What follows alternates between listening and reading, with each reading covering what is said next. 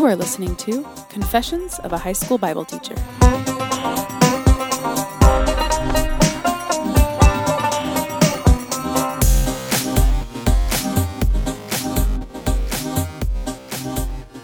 Hey everybody, this is Christopher Seals, and across the table from me in room Y two oh four is... Wayne David Randolph. I'm working on a new catchy tune, Randolph. That's... Did you say, did you call me Randolph on accident? Can we just start over? No, it's better this way. Please. Hey Wayne. That's so weird, yeah. I, I, was, I, I, was, I was working on a catchy Randolph tune. Randolph. I don't. I don't know. I'm narcissistic. Have you ever been on a pirate ship? I have. Tell me about it. I told you, uh, which one? Oh, wow. Were you ever on the Jolly Roger? No. Oh. No. I was on a faux, a fake pirate ship. F A U X. Yes, yeah. in um, Cancun. Okay. It was a tourist trap. That's cool. They fed us piratey type food. Um, did it have any armaments on it? Yeah, it had... Um, Cannons. That's good. So, so uh, do you think I could call you? A, nests. Could I call you a canon expert? I mean, I have propositional knowledge about uh, about cannons. That's good. Yeah. Um, today we have a very special episode for you. Um, we um, had the opportunity to interview a canon expert. And, and when you say we, really, it was you because I was crazy busy and. You picked up the slack. That is true. There like normal. no, no, there was a there was a mission trip and there was a field trip and there were some vans involved, um, and so Wayne was not able to be there. But we realized, in hindsight, that it's probably a little bit better this way, um, because I can get into um, geek mode. Yeah, you um, geeked out in this interview. Yeah, man. It was fun. Yeah, um, it seemed really cool. And so what we're going to do is we're just going to let this interview play, um, and. Uh, Hear this conversation between me and Doctor John Meade about canon lists of all things. Yeah. Um, and then afterwards, Wayne and I are going to kind of um, come together and debrief some of it. Yeah, we'll unpack some stuff, some terms, some big academic... I mean, like literally things that I took notes on in college decades ago mm. that I don't even know if you can brush the dust off. And yeah. so I'm going to need you to help us out and navigate those for us. Sounds good. Cool. Um, and just, uh, just so that you're aware, um, I did, this was like a FaceTime interview and I was using an iPhone five C, which is a little oh, dated. Geez, how dare you? I know. So if any listeners out there, um, who have a benefactor's heart, um, that want to give me a, like a six or something newer, yeah. I'd be happy to take your old phone. Well, be bold. I mean, ask for like at least a seven. Yeah. Okay. Is there an iPhone seven? There's a seven. Okay. All right. um, so you might hear a couple of little blips or little things that I had to edit here and there, but it shouldn't be too distracting. But the podcast remains infallible. It is. All right. Well played. Here you go. Thanks. So, ladies and gentlemen, um, here I have with me Doctor John Meade. Um, he's a professor at Phoenix Seminary, um, and... Uh, Of all things, he is, he's like our first professional um, that we've had on the podcast as far as um, biblical history and origins. I mean, when I'm just looking through your your bio, um, can, should I call you John or Doctor Meade? John is great. All right, all right, John. Um, so we'll, we'll switch back to West Coast manners. All right, so. Sounds good. Perfect. um, so you teach Hebrew language, Old Testament literature. You specialize in courses on the Septuagint, the Apocrypha, canon, biblical theology. That that's a lot. And I also, just from Googling you, you're in, um, associated with some research into the hexapla. Um, that's right. All of this is, I mean, for, for the, the lay person, right? For the, the run-of-the-mill, normal Christian person who goes to church on Sundays, um, these are things that a lot of us don't think about on the regular basis. So, like, how yeah. how did you find yourself being... the biblical scholar, John Meade, with, with all of these crazy specialized areas of interest and focused? Well, I think to start answering that question, um, I think it came down to, as, as a Bible college student, I, I was a biblical languages major. Hmm. So I wanted to, first of all, uh, know what the scriptures meant firsthand, kind of without the aid of, um, you know, some of the more standard English translations. Yeah. And uh, what you don't know uh, necessarily by starting down that path is just how deep the rabbit hole goes. Yeah. so, so you start learning Hebrew and Greek and Aramaic, and then you realize that um, that uh, these are just sort of the tips of icebergs to to larger cultural structures. Wow. And uh, and also. Um, tips of icebergs to understanding kind of the textual histories, you know, that um, these books were written in. Yeah. So, so yeah, and then, you know, just as I was going through seminary, there was a Bible college attached to the seminary that I went to, uh, which was the Southern Baptist Theological Seminary in mm. Louisville, Kentucky. Uh, just, I don't know how it happens like this, but people just kind of start gravitating towards you, you asking questions mm. that I don't know the answers to immediately, um, but it kind of causes you to, you know, read more and dig more into these topics. And so, so before you know it, you're working on something as esoteric as the hexapla. Well, so. tell, for our listeners here, I mean, we, we do have a lot of listeners who have done some biblical studies and who are Bible teachers, but um, there's going to be a, a large number who the hexapla sounds more like something yeah. out of geometry class than... Uh... Right. yeah, as it should. Right. So hexapla is made up of a couple of Greek words, hex meaning six, mm-hmm. and pla meaning fold. And so... the Church Father Origen put together a six-columned Bible with six parallel columns. Hmm. In the first two columns, he put the Hebrew text in Hebrew letters. In the second column, it's the Hebrew text in Greek letters, or what hmm. we would call transliteration. Hmm. And then in the last four columns uh, are different Greek versions of the Hebrew scriptures or Old Testament scriptures in Greek. So they are from Aquila, Symmachus, the Septuagint, or the seventy, and then uh, the last column containing the version of Theodotion.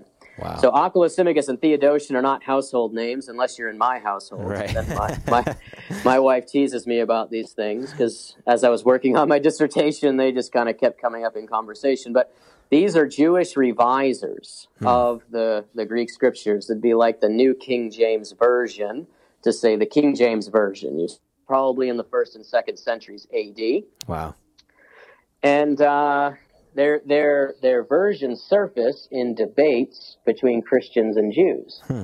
So, in Isaiah seven fourteen, is it the virgin that conceives and gives birth to a son, like the old Septuagint version read, and certainly like the Gospel of Matthew read it that mm-hmm. way, or These these Jewish revisers were changing that word Parthenos, virgin, uh, to the Greek word Neonis, young woman. Hmm. And so um, right. removing kind of that element, right, from the from the translation. Right, and then for the early Christians, then that would be kind of a, that's kind of a big detail, right? Yeah, it's sort of a sort of a shot, right? Yeah, right. To the virgin birth and so on. Yeah, absolutely. That's right.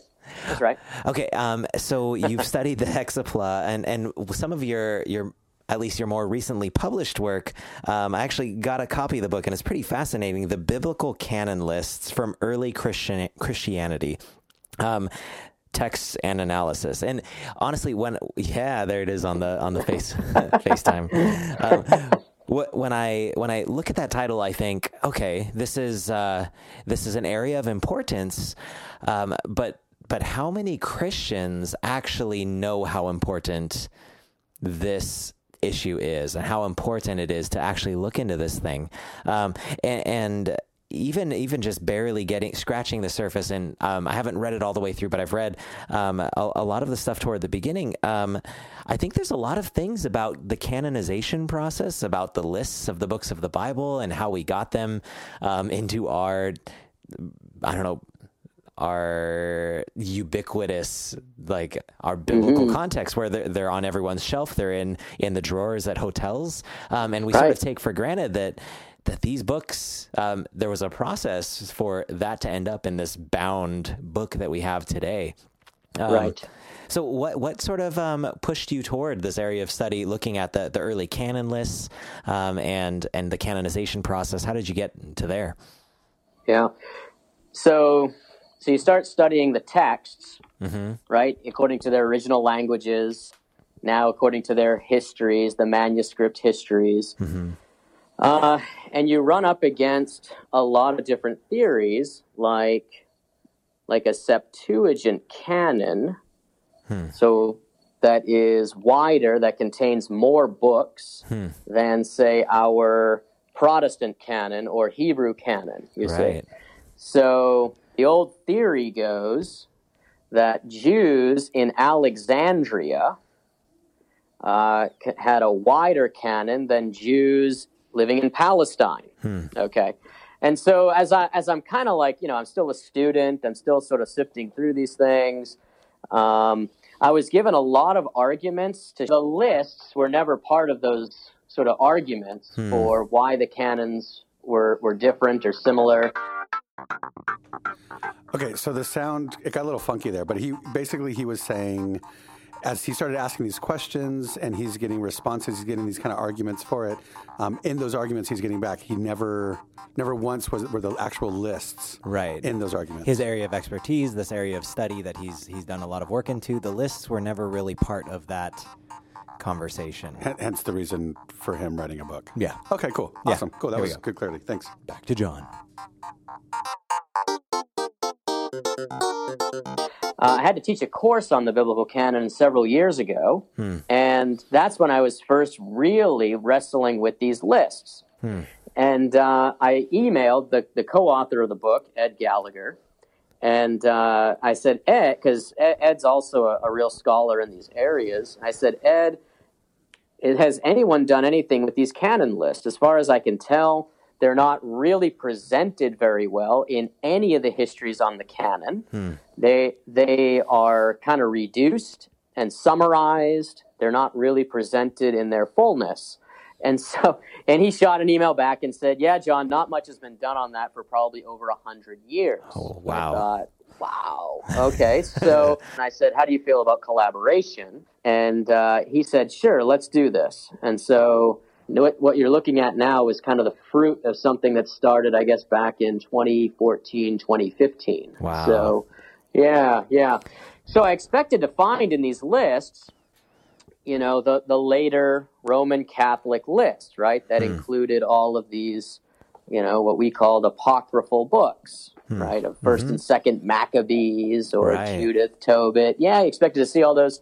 Um Bell and, and the Dragon or Sirach or all yeah, those things. Yeah, yeah, Wisdom of Solomon, yeah. right? These kind of books. And you just sort of thought, well, maybe I'm just going to find those books, their titles, in all of these canon lists.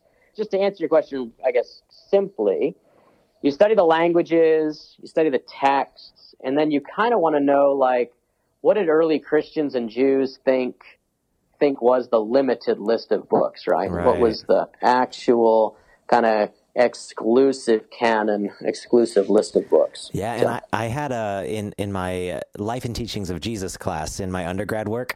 Um, one of my my professor essentially. Um, He was teaching us the different theories, the Mark Q theory, the Proto-Matthew, the Proto-Luke theory, yeah. all of these different theories. And then we're taking these copious notes and like uh, f- smoke is coming off our papers because we're trying to keep up with him. And then last he says, and now there's the dove theory. Um, and we're still taking him really seriously. And he says, well, there's this giant dove that comes down from heaven and there are these stone tablets that he's bearing on his back. And on those tablets are the four gospels. And then by the time he gets to the stone tablets, we're all rolling our eyes at him because he's making a joke. But I, I, I think he's sort of, in that class, he was sort of exposing the fact that there is this, this mystery to the canon. There's this sort of like, we magically got these books, um, that some sort of like Harry Potter waving of the wand thing occurred. And these yep. twenty-seven New Testament books showed up and we have, yep. we have canon all of a sudden. Yep.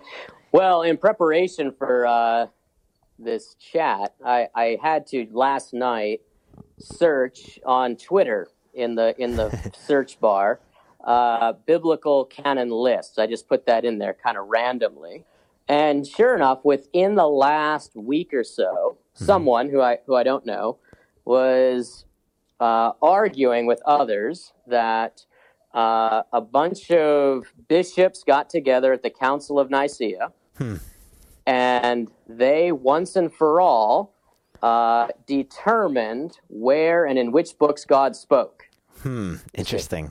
They took a vote, and, and Chris, they have, she knows of the list of books. The first thing that you'll notice in our book is that there is no canon list from the Council of Nicaea, right, because history just doesn't bear that out. Like right. you, there's there's really no evidence for discussions of the canon at Nicaea. Hmm. Um, so, anyways, what, just, what about uh, what about the Council of Laodicea? So, we, one of our textbooks is Cold Case Christianity, and one of the things he's he's working out, he points to Codex Sinaiticus, which is really fun to hear high school sophomores say Codex Sinaiticus and Council of Laodicea in the same sentence. um, right. Even just getting them to say that, like I I feel sort of proud. But it's a win. Yeah, it's a win. Yeah, sure. Yep. But even um, we're we're. As I was reading your book and uh, these things that I've been teaching my kids at the Council of Laodicea, we had more, I, I think up till now, maybe wrongly, I've been telling them, oh, and the canon was definitely decided by the Council of Laodicea. But as I'm doing some more reading, it, it kind of seems like maybe not determined is not necessarily the right verbiage to use, right? Yeah. Yeah. The Council of Laodicea, uh, you'll notice we actually went with a, a bit more of a literal translation. So we, we translated it Synod of Laodicea, not Council of Laodicea. Hmm. We did that for a reason. Um, a, a council, using the word council kind of gives it that really official, final kind of sense, right? Right. Sy- synod is more like a small regional gathering. Hmm. um, I mean... Most estimates of the Synod of Laodicea, there's maybe twenty or so bishops present. Council of Nicaea, right, there's like over one hundred bishops or something like this hmm. present, okay? So um, the same thing with, uh, on the Latin side of things, it's not the Council of Hippo, it's probably Synod of Hippo, hmm. okay? A smaller gathering in North Africa, not this big council at Carthage, but a smaller gathering. Hmm. So... So they still, you know, it seems to me, though there's a bit of a history, there's a bit of a mystery in the history of the Synod of Laodicea. Um, but it seems to me that they're that they came up with a, a list of books there, right? And and um, though it wasn't final, uh, that list main consensus of the fourth century Eastern churches as to what was in and what was out right. uh, of the canon. Mm-hmm. So, okay, just uh, again a, a little audio thing there. Which, by the way, good job, Chris. Thanks. It's hard to do interviews over the phone, huh? Yeah. Or is this one Skype? Uh, FaceTime. No one uses Skype anymore. I didn't. I didn't say Skype. You heard me wrong. Oh. Um, okay, but back to this. Um, I also heard him wrong. That's a dumb segue. Go on. What? What did he say there? What was there was a little jump, but I, I kind of I, I wasn't tracking. So he was sort of unpacking the the mystery of the Synod of Laodicea. Um, and how it seems like there there might have been a list there, but it, it does. The reason that it's important is that even though it's not this universal council that's across the entirety of the church, um, at least at that regional gathering, it does seem to present the fact that there is consensus about those twenty-seven books of the New Testament at the Synod of Laodicea. So even if it doesn't represent the whole church, it at least represents that regional gathering of leaders being on the same page about the the text that we and have. Is it right just now. Laodicea, or is it like all of Asia Minor in that it, area? Yeah, or? The meeting was at Laodicea. Okay. Okay. So, yeah. Cool. Thanks. All right, back to John.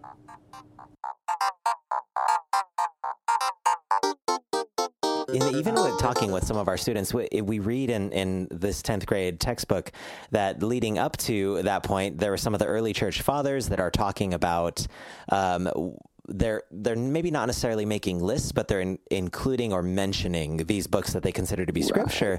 But there's a yes. handful of them that seem to consistently resurface as the the question mark books, like uh, Second Peter, Third John, the Book of Jude, um, and t- typically um, some of those um, general epistles toward right. the end of the New Testament that seem to be, at least in the eyes of some, sort of a question mark um, to the early Christian community. Yeah, so so the, the clear evidence for that is is the church father Eusebius, mm-hmm. um, around three twenty-five A D, uh, lists out those books which are hom- hom- homologumena, right, universally recognized. Mm-hmm.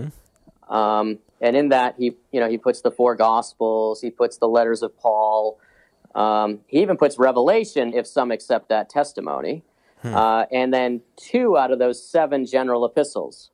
So First Peter and First John right. uh, are universally recognized.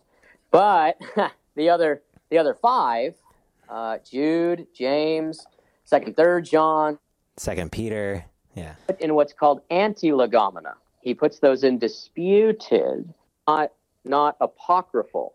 Hmm. Okay, so so and they're we'll, not apocryphal; they're disputed texts, right? They're disputed. Got it. Some, some, and notice he puts he kind of lists Revelation again. Hmm. He says some have it as disputed. You see, others have it fully recognized. Some churches dispute Revelation, uh, but Revelation never sort of pops down in the third tier of apocryphal or dangerous books. Hmm. That kind of, that'd be a category in the early church kind of reserved for things like the Gospel of Thomas, hmm. uh, you know, the Gospel of Philip, you know, these sort of what we call Gnostic Gospels right. today. Um, so it's two of those seven into universally accepted. Uh, the five are the other five are disputed, but it seems that from three twenty-five on, um, really by three fifty, Cyril of Jerusalem, if you look at his canon list, he's the first to list all seven of those general epistles oh, okay. at, at one time in one list. That's about twenty-five years later than hmm. Eusebius. Interesting. Yeah. Yeah, so, yeah. So with all of this, if if I'm, I mean, Wayne and I, we, we do this podcast clearly from the perspective of those who are in Christian education, particularly those gearing toward high school, right? And if right. I if I'm channeling my inner high schooler, um, there's a part of me that thinks, okay, if there's all this disputing about these books, then, I mean, should I just not read the second half of the New Testament, perhaps, and maybe just stick with the Gospels and completely just be a red-letter Christian that only yep. reads Matthew, Mark, Luke, and John? Or uh, what do we do yep. with the the fact that there's disputed material in there? Right. Well, disputed, I, I think, means that, um, again, many churches accepted them. Hmm. And uh, I, I've just written a paper on this. Out of the eighteen or so uh, New Testament canon lists that are in our book, eighteen of them, um, the vast majority of them, Greek and Latin, uh, include all of the, the, the Catholic epistles. Hmm. Okay, I think that's I think that's important to say up front. Right. Um, But there are a few lists which acknowledge disputes or don't include them at all. Okay, mm. but but the fact that by the late fourth century we've got all seven of them without dispute in most of the canon lists, I think speaks vol- volumes that the church fathers uh, recognize these books as in the canon. Mm. So sometimes you see disputed and you think, well, what if that is like a book that like just didn't wind up in the canon, right? Mm, something yeah. something like this, yeah. Well, the fact is we, we, again, in retrospect, we see this in hindsight. There were books that were on the bubble that were not finally recognized. Hmm. Could you give us some so, examples of those? Yeah, yeah. So you mentioned Codex Sinaiticus. Yeah. And uh, at the very end of Codex Sinaiticus, uh, there are two books that are included that were not finally included in the canon. Hmm. They were called, called the Shepherd of Hermas hmm. and the Epistle of Barnabas. Hmm. Okay. Were, yeah, were added to the end of Codex Sinaiticus. They are very popular Christian works. Hmm. And uh, many Christians read them. Some thought that uh, the Shepherd of Hermas was divinely inspired, hmm. actually. But the interesting thing is the general consensus of the churches through time finally comes to recognize that the Shepherd of Hermas is not ever recognized as canon. Hmm. So, um, so again, we have to, you know, keep in mind that the Spirit of God, providence of God, is is superintending this entire process. Mm-hmm. Uh, I don't come at it from a strictly um, sort of naturalistic, you know, let's watch and see how this develops. But but I, it is interesting to see and to and to note to our young people that there were debates hmm. and there were discussions uh, to hide those from our young people um, because when they meet uh, Professor of Religion one oh one mm-hmm. someday, um, they are they are going to ask why we they were never taught, right. you know, that, that there were serious discussions about yep. these things. Yeah, yeah. And e- even myself, I remember uh, I grew, I went through Christian school for junior high and high school, and there was a lot of teaching on the reliability of Scripture, and, and even um, the words of inerrancy were thrown around, right, like these, these um I guess, theological buzzwords within our Christian communities. Um, and I remember being told stories about, you know, uh, there would be these scribes that could hammer a nail through the text and know exactly what letter it was going through on each of the pages. And right. um, and I remember even at Azusa Pacific University, which which has a pretty large evangelical clientele, um, my right. professors there in the biblical studies program were still able to say, hey, bud, that that's not how yeah. scribes did it necessarily. Right. And I, I remember having that feeling of, like, yep. w- was I deceived? Like, how much else right. do I need to rethink yeah. that I was taught when I was growing yeah. up? Yeah. Right? And and part of it, too, is we, we if you want to understand early Christian views of Scripture, um, it, you can't sort of bring in your canonical, non-canonical bifurcation kind of system. What right. we have to we have to adopt trinary description Sorry, of religious literature. What was that word? Uh, more time? Tr- uh, trinary, so trinary. Not binary, but trinary. Hmm. So you've you've got canon. They have a clear concept of canon, and then you've got apocryphal, right? But then they have an intermediate category hmm. in the middle. They they have a category of what I would call useful scripture hmm. or books to be read. These are books that illustrate piety, mm-hmm. that is, true religion, but they are not afforded the same amount of authority as the canonical books. Hmm. So when I come to Codex Sinaiticus, which has more books than just the New Testament, hmm. then I, I actually have a framework for interpreting that. Hmm. They have the twenty-seven canonical books, and they have some other useful or edificatory literature at the end, but those two books are not considered as part of the canon. So we we need to sort of abandon this um, oversimplified, it's in or it's out thinking that there's this other category of useful books. Now, I mean, this may be more personal than it is um, for the sake of everybody who's listening, um, sure. but I, I remember in in college hearing a lot about Enoch, the book of Enoch, and maybe even how some there are some sections within the, the general or the Catholic epistles that seem to be referring to the book of First Enoch. Um, would that in, in if we have a trinary mentality, would that no. be in that third category of yeah. useful yeah. books to read? Yeah, yeah, possibly. Hmm.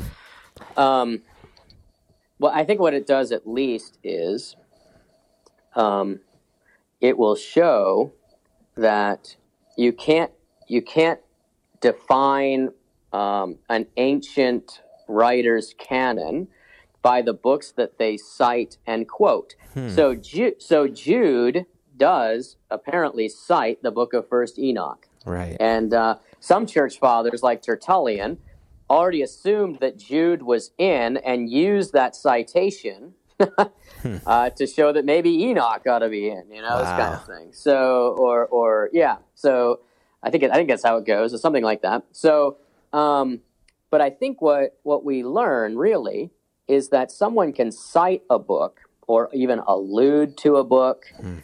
um, in very positive ways, mm. but not actually consider the book canonical. Right. So. And the way I would show this is, and we actually do this in the book quite a bit, is we will show how various church fathers will cite those books on the bubble. Hmm. And some of them will cite something like the Wisdom of Solomon, for example, or or Sirach, or sometimes, you know, it's called Ecclesiasticus. Mm-hmm. They'll cite it as Scripture.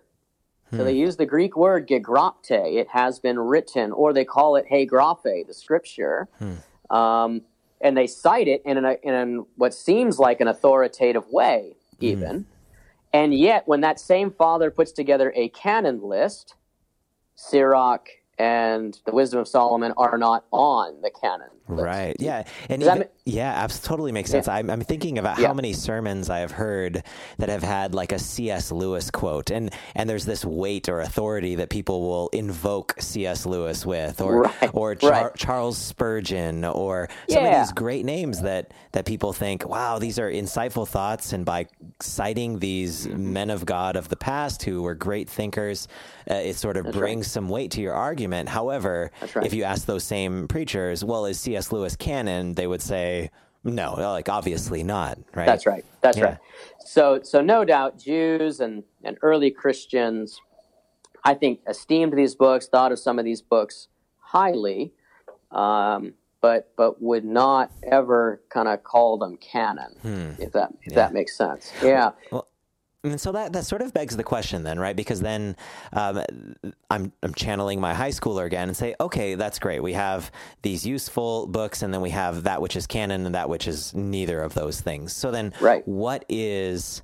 How do they even decide? And and one of the things that I try to help students understand is it's not it's not like a bunch of random guys got in a room and, and took a vote and no. were like, well, I like this right. one, but you like that one. It is exactly. them recognizing the authority of of these these, right. these books and these letters. But but how do they go about? What were the the markers that they were looking at? Because I, I feel like I was taught a lot of those markers or identifiers, um, mm-hmm. but mm-hmm. but I mm-hmm. was not intellectually at a point where I could challenge those things that are, I was being taught to think, okay, well, right. how do we know that those were the markers they were looking for?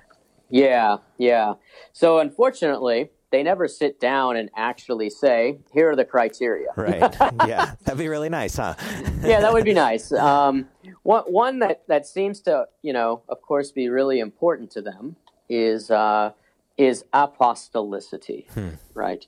Um, I it does seem...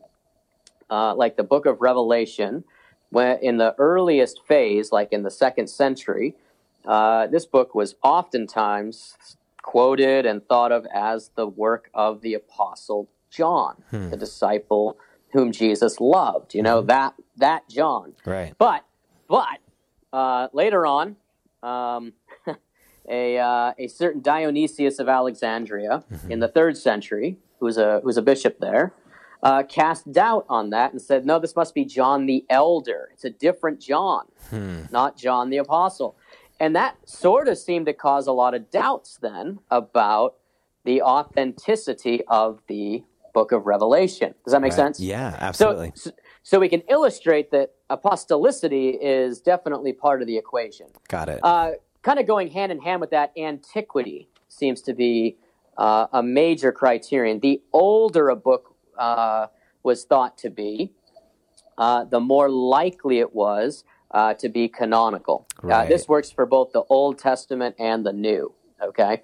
Uh, we can see something like in the Muratorian fragment, uh, sometimes called the Muratorian Canon, uh, but the Muratorian fragment does make this point uh, about how the Shepherd of Hermas really can't be in because it's written during our time, okay, hmm. not the time of the apostles, okay, that right. kind of thing. Uh, so, so that would um, sort of be an example of antiquity, right? And that would sort of help to negate perhaps some of the the Gnostic Gospels, right? Because those were yeah. also, even if they were right. written under the name of Thomas or Mary or Judas, they yes. um, it's largely recognized that they were written century right. or more later, right? That's right. That's right. That kind of leads to orthodoxy. Hmm. Uh, which is another one. Uh, supposedly, again, they don't give us a clear list of these things. You're, you're sort of putting these criteria together based upon kind of all the discussions. Right. Uh, so, so orthodoxy, the the measure of uh, the message of a book, uh, does seem to matter. It has to line up with so, the so-called rule of faith, um, the regula fidei. Uh, it can't be. It can't be sort of promoting, you know, a, a Gnostic kind of message, you know, right. that kind of thing. Yeah, yeah. yeah. The uh, the last one, uh, which is I think where our canonless book helps maybe the most, is is usage, hmm. and and um, according to ecclesiastical criterion. So that is, what are the churches appealing to as canon? Okay. Hmm. And this is, I think, goes to your, your immediate question, right? It's not a um, a conspiracy where a few bishops get together in a room and make a vote uh, or take a vote, and now once for all the canon of Scripture is decided. Mm. Like, that's just not what happened. Right. What, hap- what happened, it seems, is that you had all these various churches spread across the Roman Empire, from as far away as, you know, Syria to, say, Gaul.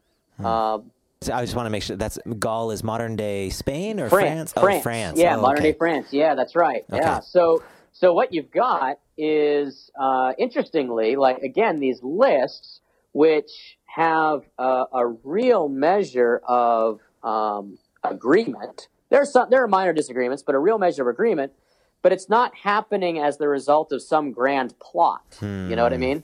It, it's it's happening gradually, but but also certainly that all these churches, all these bishops at various times, it definitely in various places hmm. are arriving at the conclusion of these books and not others. Right. And that, I, yeah, and I yeah. think that that's super important, because I think that sometimes the assumption is that we need to have absolute agreement about things, even even when people get into um, discussions on, well, why why are some of these details different in the dis- different gospel accounts of these stories that Jesus, um, That's right. uh, where one mentions that it was Jairus and the other one just says it was a synagogue ruler, and and we have these little tiny details that are different.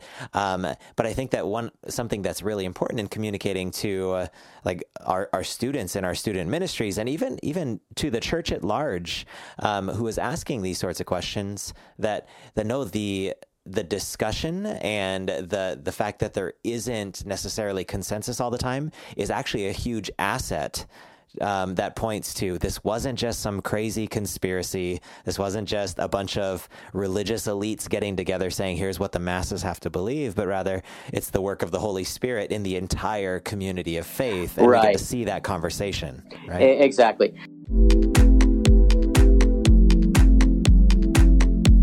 According to a Pew Research study, three-quarters of Christians say they believe that the Bible is the Word of God. About a third of Americans say they read Scripture at least once a week. But I wonder what the percentage of Christians would be that say they know how we got the Scripture, how we got these books of the Bible. Here's what our students said. Probably the disciples. I don't know. But they probably say they got it from God, you know, and then we got it from the interpreters and translators from them, and so on and so on. Yeah. Well, the disciples had students that they passed on the gospel to, and then those students copied down that original scripture, and it kept going like in a chain into the Codex Sinaiticus, which we have now, which we get most of our Bible translations from today. Um, I... vaguely remember that there was like different groups of like really religious people throughout time that have sorted through and saw what was like, yeah, like scribes kind of, that um, like sorted through the, all the different literature that was written and saw what was most beneficial um, for the story of God. The lists or like the names, I get, I don't know, honestly. Um, through. The code of wait, wait, wait. Wait, okay, so we got it from like um, it being passed down by generations of people, but it was passed down very carefully and very well um, and very um, accurately. And we know that from like the Codex Sinaiticus and uh, other things like that. Yes. Oh, I don't know. Maybe the prophets or the authors that wrote them. Which books were in and which books were out, though? The ones that went according to the gospel message of Christ. And so I should say, too, about uh, in terms of just one piece about a canon list that's important is, you know, Athanasius famously writes down the twenty-seven book traditional New Testament canon in three sixty-seven hmm. A D. Mm-hmm. But we just need to keep clear that that's not him inventing the canon in right. three sixty-seven. I mean, he's he's bringing together strands that have been long in place, mm-hmm. like way before him. So it's not debated that there's four and no more Gospels right. by one eighty A D right. with Irenaeus of Lyons. Mm-hmm. Um, it's not really debated that there are thirteen or fourteen epistles of Paul by two hundred hmm. of Acts. Hmm. Never seems to really be debated, hmm. okay, uh, in the earliest period. So Revelation, like we've talked about already, it was uh, it was in and accepted and then kind of fell out for a while, only to kind of come back in. Does that mm-hmm. make sense? So, um, and then the Catholic epistles, well, we've already talked about those. But right. um, but I think it's really important, this, this helps to talk about a core canon of hmm. Gospels, Paul, Acts, you know, Revelation, really. Um, and then, you know, then kind of talking about books on the edges where those edges eventually become firm. Hmm. So, so I just think, you know, with our young people, when we're talking about discipleship, we're talking about worldview issues. Um, I think it's just really important to kind of give the facts. And, uh, you know, um, and there's a way to put that, I think. I think a lot of people are afraid of these Gnostic Gospels. Hmm. But again, when you look at all the evidence, the Gnostic Gospels, um, they're not really going to be in the canon. And no one ever, to my knowledge, seriously suggests that those books should be in the canon. Hmm. Now, yeah. Christians might be reading them, but again, that's we, we're, we've now learned that reading books is far different than considering them to be canon. Right, exactly. Yeah, I've read The Lord of yeah. the Rings, but I'm not going to call them right. the Bible. Yeah, that's right. Yeah. That's right. Exactly. so, so what would you say to to that, that random student in the class that's like, well, then, like, why does the canon have to be closed? Can't, you know, the Spirit of God still be speaking, and can't we still have an open canon? Maybe maybe we should put, uh, you know, the the next big Christian book in there, um, as long mm-hmm. as we know that it's inspired by the same Spirit of God, man. Mm-hmm. And they hold up their peace mm-hmm. signs. Yeah. What? That's right. Peace. Yeah. yeah. So I, oh man, there's a lot to say to that. First of all, some pe- first of all, some Christians like Karl Barth have actually suggested that, that mm. a number of things can become canon. A number mm. of things can become the word of God uh, to us. And then they can also become canon or rule mm. uh, for our lives. Okay. So, so first of all, I want to say some people have suggested that, but, but what, what have they missed? If we've laid this out carefully, hmm. the canon is never one person's decision. Right. It is, if it's anything, it is the community's recognition of and acknowledgement of these books and not others. Hmm. So what most people don't know, let me just, maybe this is an aside, but I think this will be helpful. Hmm. Uh, it's, sometimes it's helpful to use one of our own heroes, or at least my hero, uh, is Martin Luther. Hmm. You know, I, I Martin Luther, I think, uh, gave one of the clearest expressions of the gospel in all of church history. Hmm. Okay. Yeah. All right. Uh, I'm not going to say he saved the gospel. I think it was right. there in the Middle Ages. But but but his New Testament canon had only twenty-three books in it. Hmm. If you look at his table of contents, he, uh, he he numbers twenty-three books, and then he leaves out Hebrews, Jude, James, of course, and Revelation. Hmm. He lists them, but they're not numbered hmm. in his German translation.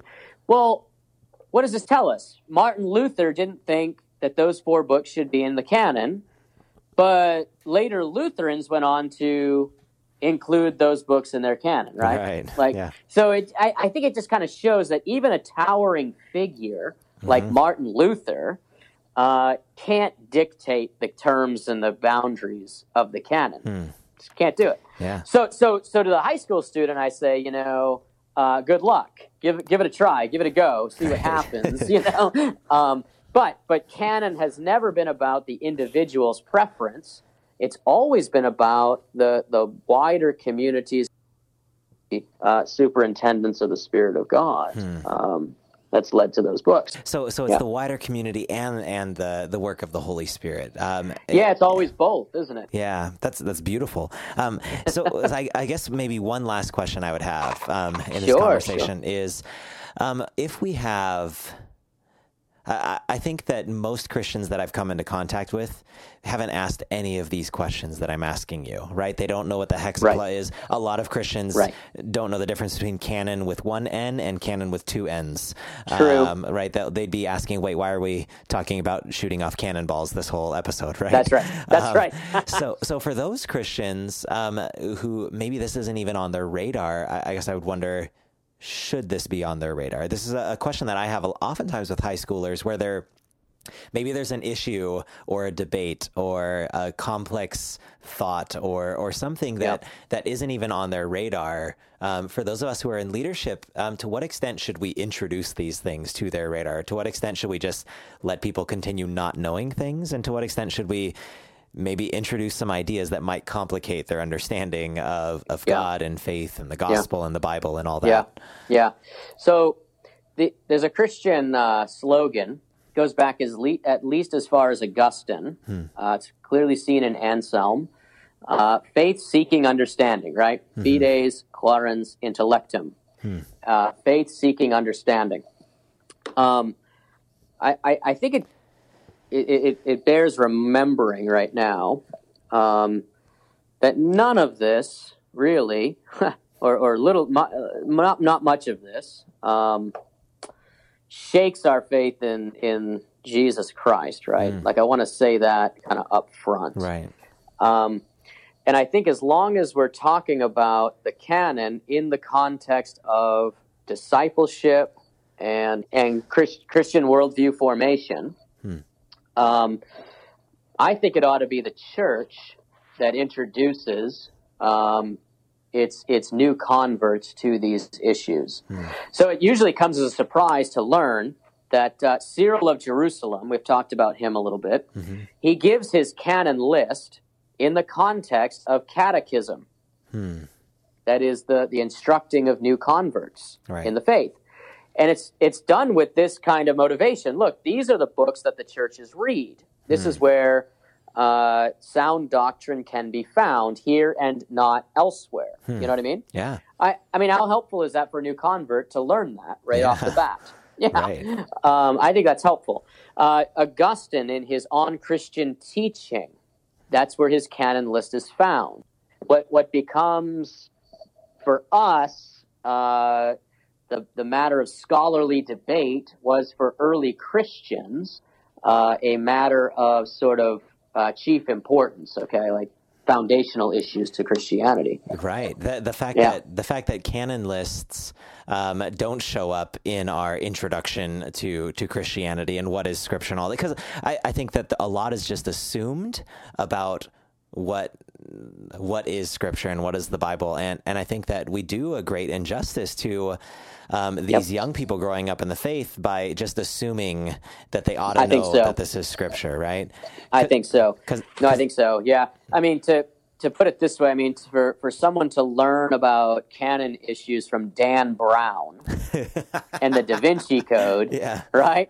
Which we laugh, but that's definitely been the case. Right. That's where that's where yeah. they first hear of the issue is in the Da Vinci really? Code. It's that's crazy. Stuff like this. So, you know, when um, when I when I do the Twitter search on on biblical canon and uh, Council of Nicaea and its list pops up, like our young people have no chance hmm. against against culture and its views on this kind of stuff. Time right. Magazine, Newsweek, New York Times.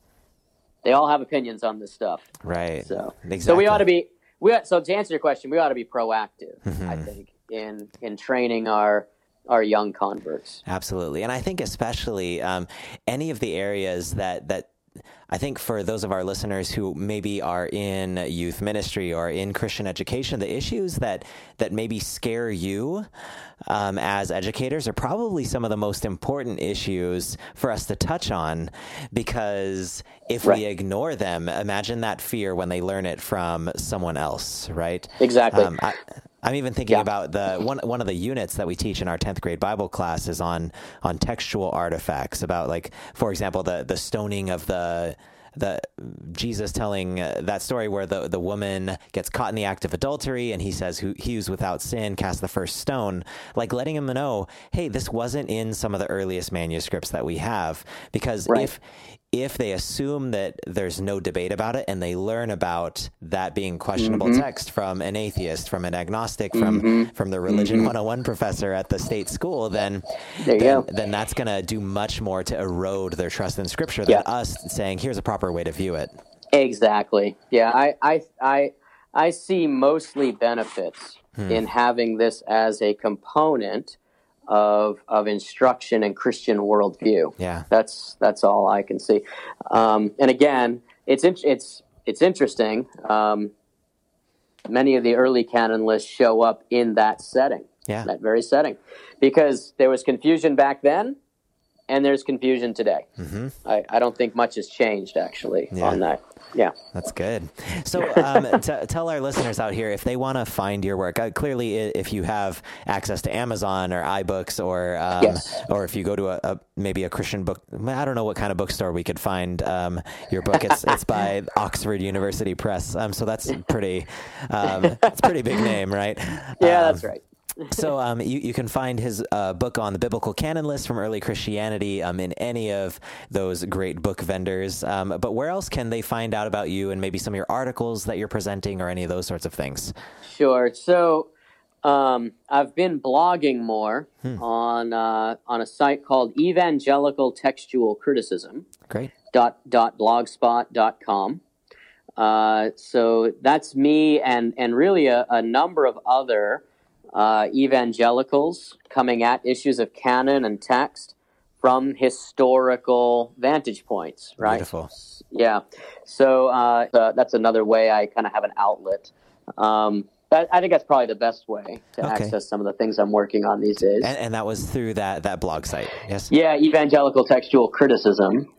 We uh, need to get a shorter U R L, don't we? and, and then, um, are you on social media? You mentioned Twitter. Um, can yes, find I, you on t- I am on Twitter. My Twitter handle is at Doctor John Meade. Beautiful. So, yep, I'm on Twitter. Um, Facebook, sure. All right. Sounds good. Well, Doctor John Meade, thank you so much for uh, sharing your expertise and your knowledge with us. Um, and I hope that this is an encouragement to all of our listeners out there that these issues of canon um, and what is Scripture, um, we, we can't skirt them, even if they don't surface in our normal conversations. But but these are things that we actually need to address with our young people um, if we want them to have a, a faith that is, that is well thought through um, and accepted as truth. Amen.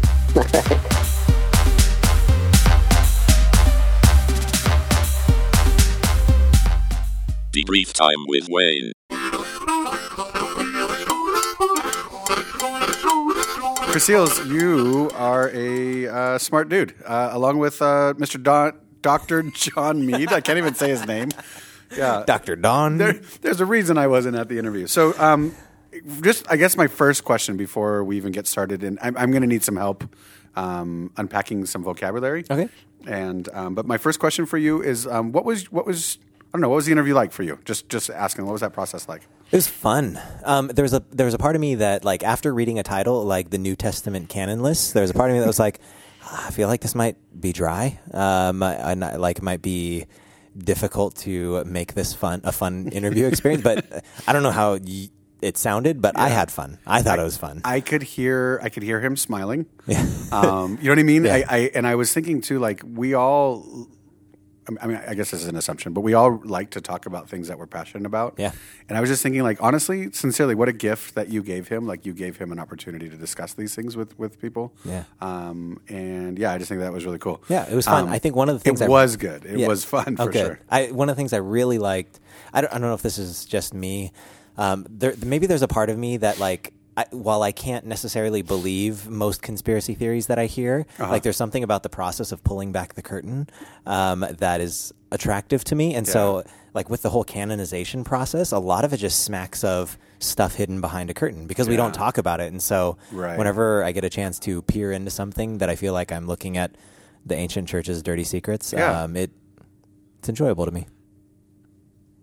We should do one on your dirty secrets. Yeah. Notice, notice the pause. Yeah, we're good. Um, that's cool. Chris, I appreciate your curiosity, and I think that you are the perfect one to ask him the, the questions that you did. And um, so I, I, we're just going to start. Um, I'm thinking about um, people listening to our podcast who maybe have not had a church history class. Um, like I have confessed multiple times, my notes are probably so dusty, uh, you know, I, I couldn't even get it off. So um, definitely want to just unpack some some terms. Sure. So can we just start with canon? Um, and I know, I know that you guys kind of you you, you, you do talk about it, and you, you, you I don't say you dance around it, but right. um, there's some assumption there. So for people that just need to hear outright, what is canon? Um, I think that the the street Christian definition of canon is like the the authorized scriptures, the okay. things that we can say these are the word of God. Um, I, he does a good job at one point of sort of parsing out the difference between the word of God and canon. Um, when he's talking about Karl Barth, the theologian, for a little bit, where he says that there, there can be something that's the word of God, but canon is also something to live by. Hmm. Um, so it's not just that God spoke this stuff or it's inspired by the Spirit, but it's something to live by. So um, not not to be bratty, but are there things like potentially then that God says that we don't have to live by? Is that kind of like the... what he's saying, or yeah, or yeah, potentially, sure. That like even today, there might be your.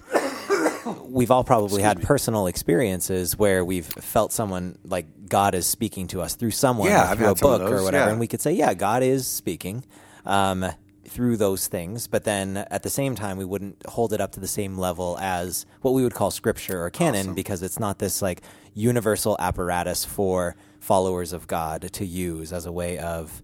Um, figuring out how to live as people of God. Okay, right on. So that that might, for any of our Bible students out there, or, or um, that might fi- fall more into like the Wesleyan quadrilateral. Yeah. Right, where, where Scripture is this high authority, but there's also these other ways of experiencing God, but it mm-hmm. doesn't necessarily give it authority. Perhaps, it's not yeah. universal authority. Yeah. Cool, all right. Um, lists. Yeah. So we, so we have canon, and then we have canon lists. Yep. Uh, and that's his entire book. And right. just you, so you, you you read a substantial amount, it sounded like, in, in, in, in, in what you were talking with him. What are what are canon lists?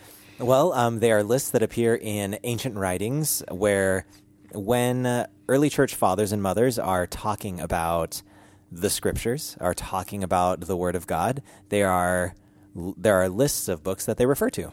Um, Got it. So it's not like if I call my homeboy up in another country and he's he's at a church, I'm at a church, and we start talking about the Bible. We we just know we're talking about these sixty-six agreed upon books. Right. But you're saying like, so back in the day, mm-hmm.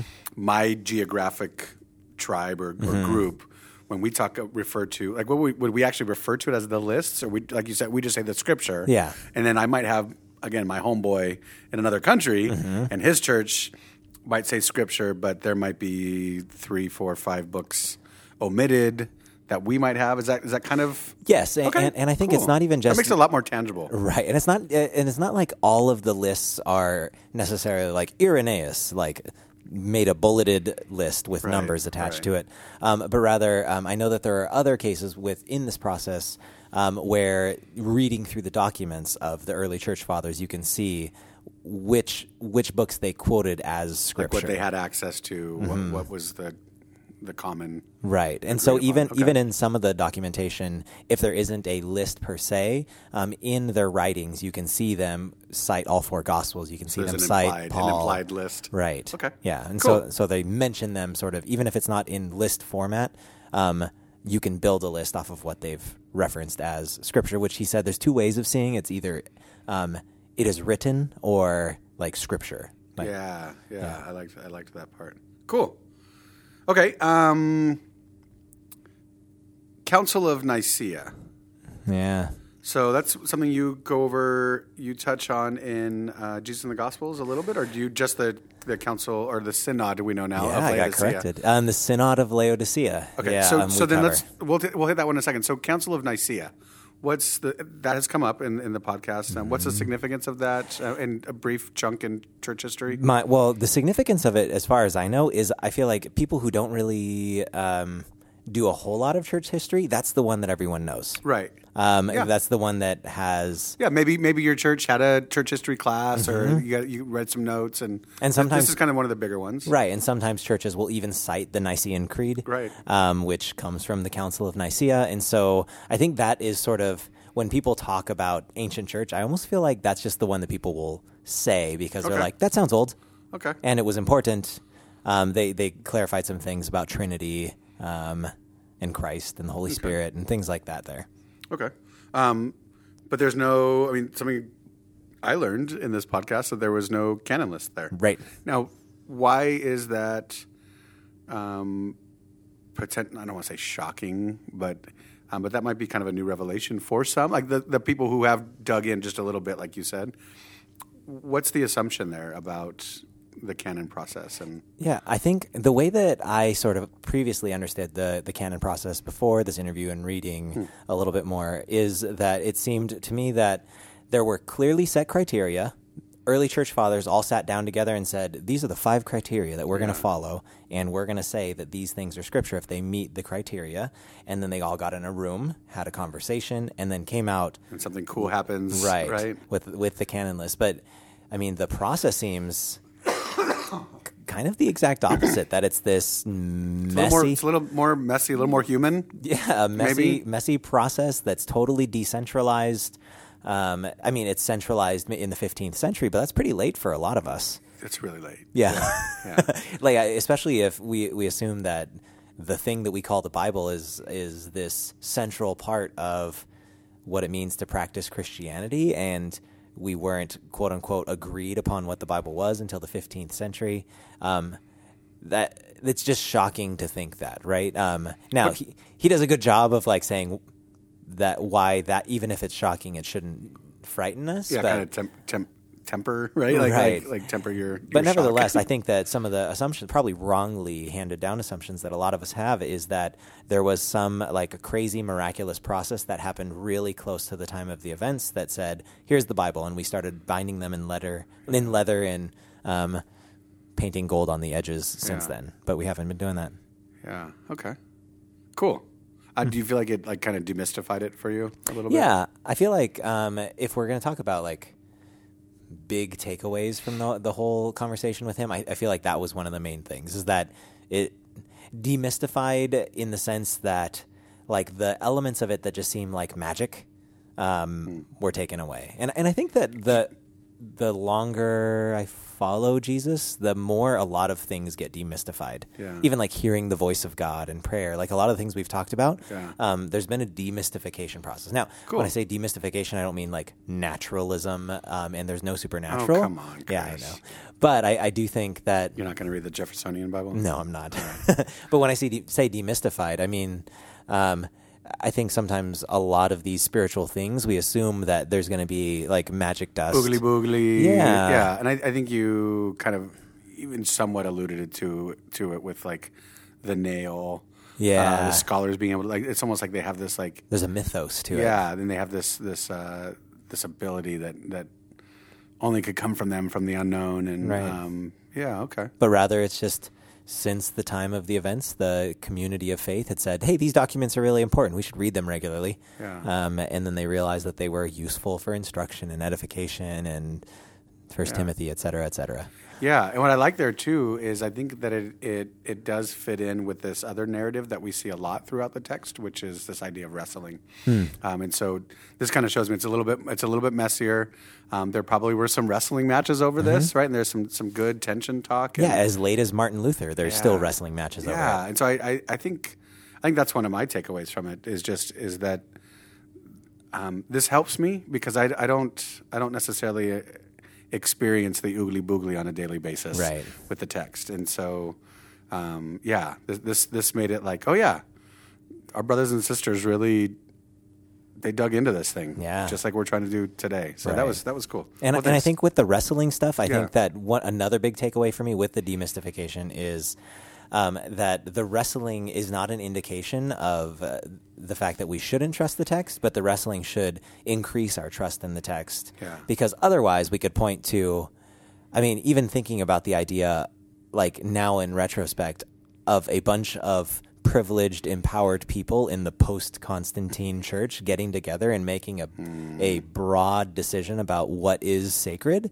Um, there's part of me that's like, oh, that that that smacks of conspiracy. Yeah, there there there is room for some jacked up stuff, and I, right. that's actually some of the critiques we do get from yeah.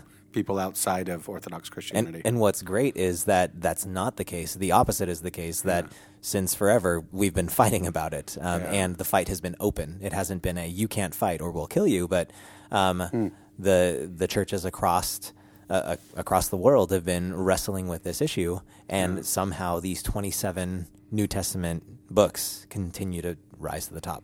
Yeah. Yeah.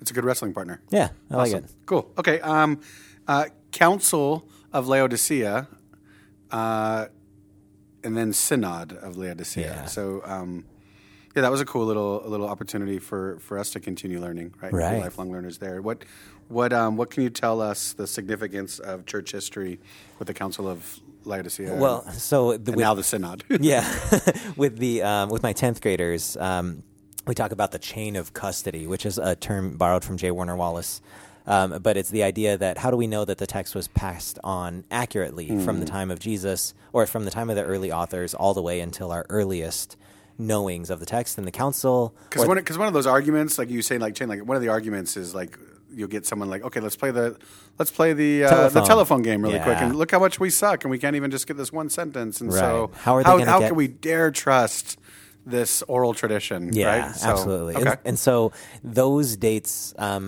the the Synod of Laodicea is significant because it does have all twenty-seven books stated um, that that those are held as scripture. So, however, he also pointed out that this is not a universal church thing. It was a a regional gathering of leaders, yeah. right? So, at, but we still have this regional gathering of leaders affirming Um, the books that we now call the New Testament, and that's also paired with that other strange word, Codex. I've always been saying Sinaiticus, but he probably knows better than me because he has his Studied. PhD in this. um, so Sinaiticus um, ha- sounds cool. Yeah, has the twenty-seven books of the New Testament, and we actually have that codex. Like we, mm. so, and this dates back to three around three fifty A D. So that's huge. We have a. We have an entire copy of the New Testament manuscripts from three fifty A D, and there's fragments that are much older than that. Is that the oldest of, of an entire? I codex? think so. Yeah, um, if I'm not That's mistaken, because there's Codex Vaticanus and Washingtonianus and all these other ones, but I think um, Sinaiticus is the oldest entire copy, and it has those other so two many jokes. I want to say about those words. Yeah. Um, I want to discover one and call yeah, it Chris, that's what I was just Christopher Seals uh, Seals. Yeah. yeah. Um, but yeah, so those are um, those two things are significant because we don't have to trace the chain of custody from the events to twenty eighteen. Yeah. We just got to make sure it was held intact between the events and those dates. And if we look... That's short. Yeah, and if we look, we can look in the writings of Irenaeus, Irenaeus Ignatius... Um, Polycarp, yeah, yeah, Eusebius, all of these people were mentioned, and, and we get consistent features of that's the gospel. So all yeah, the way so it's through. It's reliable. Yeah, yeah, so that's reliable. That's the takeaway. Yeah, yeah, awesome. Uh, and then just really quick, what, what what's up with council and synod? Um, I'm, not, yeah. I'm not the kind of guy that says synod a lot, yeah. Chris. Well, it's funny. So you grew up Presbyterian, though, right? Yeah. Did like, you do you remember the synods? Dude, I grew up. Like, like those okay. are the key words. So I wasn't listening. I rolled my eyes a lot, yeah. and I, you know, did the Westminster Confession of Faith. So, uh, our, yeah, our our church um, is part of a synod, and the synod is the local ruling um, affiliation or group of churches. Um, and so, and why is that significant though to call it a synod and not a council? Uh, because the council is the, is more like a universal meeting of the church. So you'll have you'll have people from the western coast of Europe all the way down through North Africa. Um, and the, the Asian church gathering together to make decisions and talk about important matters. Whereas the synod is like, hey, let's get Southern California together. It's like a city council as opposed yeah. to like the Senate. Right. Okay. Exactly. All right. Okay, cool. Thanks. Um, okay, what's up with this um, this concept, this term, Catholic epistles? Mm. Um, I know that we have, well, I guess that's a big assumption. I would assume that we have some listeners that have not heard that term before. Mm. Um, and then even maybe just we might have to unpack what Catholic means here. Yeah, so... That, that might, yeah. So, yeah, what do you got? How did the Catholic Church get its name? Go. You. I don't know. No? Yeah. Oh, it, it's just a fancy way of saying universal. Universal. That's the, sm- that's the small c. Small c. That's yep. the small c. And so you put, a, put okay. a big C on it. Okay, cool, cool. Um, when there, it gets institutionalized. Then it becomes an institution. Right, okay. Like small c communism versus big C communism. I love small c. Com- I don't know what that means. Well, no, like I'm just act, no, no, I'm joking. Acts okay. chapter two, small C communism. So, yeah, yeah. okay, so so universal. So when we say, and, th- mm-hmm. and this is this is something I actually do like to point out. Um, that, like in the Apostles' Creed with, with my students, that it talks about like the the universal Catholic Church, mm. right? Um, does it actually say universal Catholic Church or just Catholic Church? Catholic Church, because that would be redundant. Holy Catholic yeah, Church. Yeah, got it. So, and then like I like to tease them and say that we're all Catholic, and then I have people looking at me like, no, we're not, no, we're not. But, yeah. So, but Catholic epistles. Catholic epistles. So. If you've read enough of the Bible, you'll see the word Paul a lot. Right. Um, and so the Catholic epistles are the ones that are not Paul.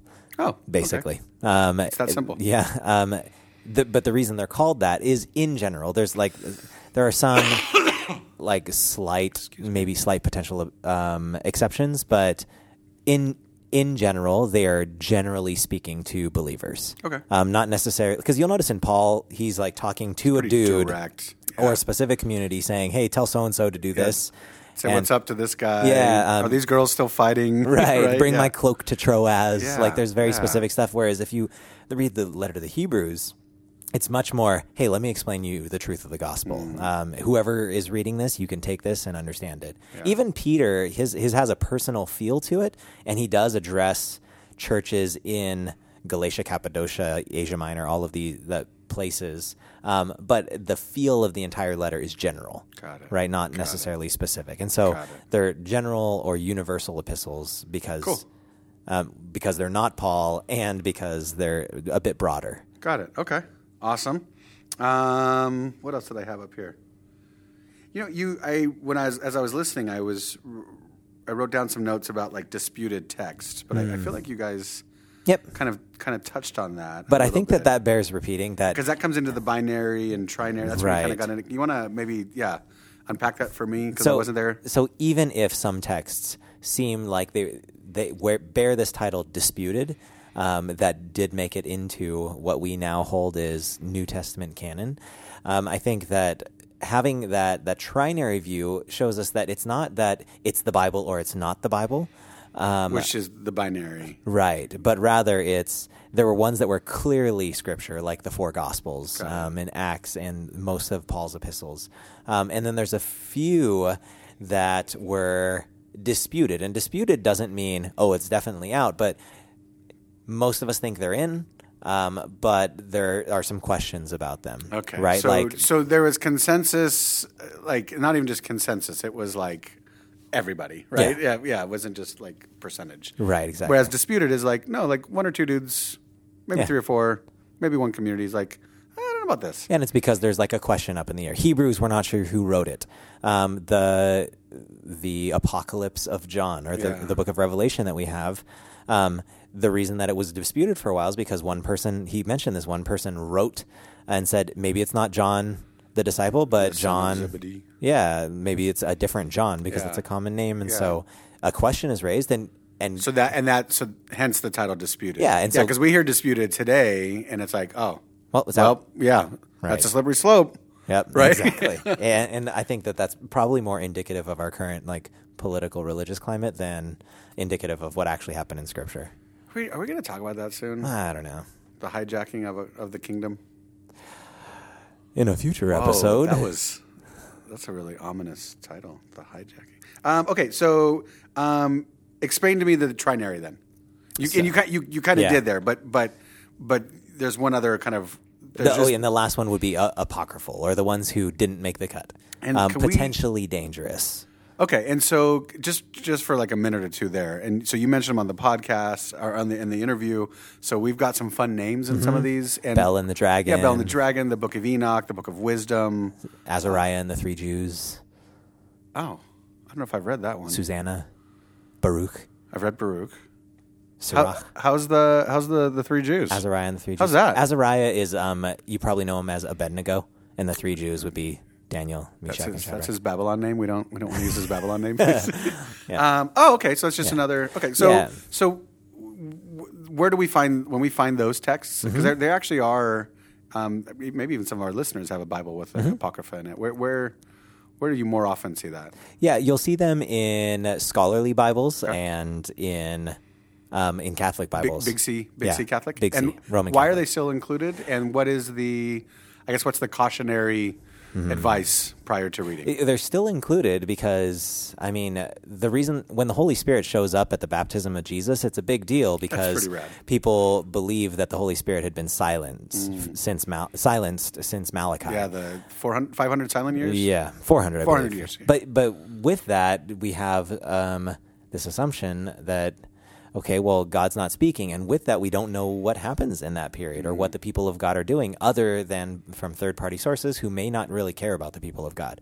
Um, and so what those apocryphal books are is those are books from, oftentimes from that period or referring to that period. Like first and second and third Maccabees, right. which is the period of the Maccabean War happens right. during that time. Yep. Okay. Um, and so you have uh, this this intertestamental literature. Um, that you're able to look at and see, which is a lot of the our understanding of why Jesus is so revolutionary. A lot of the things we've referenced in this podcast, we only know it because of the Maccabean revolt yeah, and the history yeah. that surrounds Judas that. And, Maccabeus. Right, yeah. all of that stuff. Cool.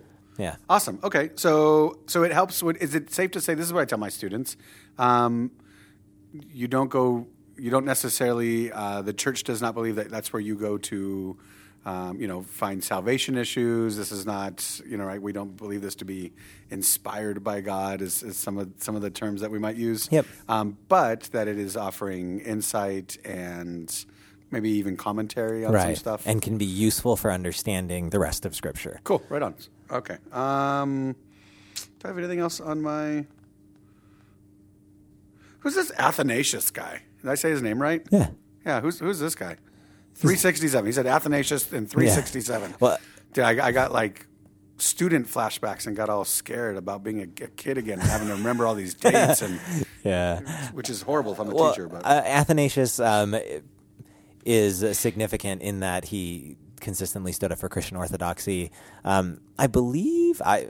Honestly, the main thing that um, I know about Athanasius um, is the Athanasian Creed, okay. um, which is probably one of the one of the clearest statements of the Trinity, cool. um, and it's um, ascribed to him that okay. we worship one God in Trinity, and the Trinity in unity, neither blending their persons nor dividing their essence. Mm-hmm. Um, and Athanasius and I guess the writings surrounding him have been credited yeah. with that early understanding and solidifying of the Trinity. It for.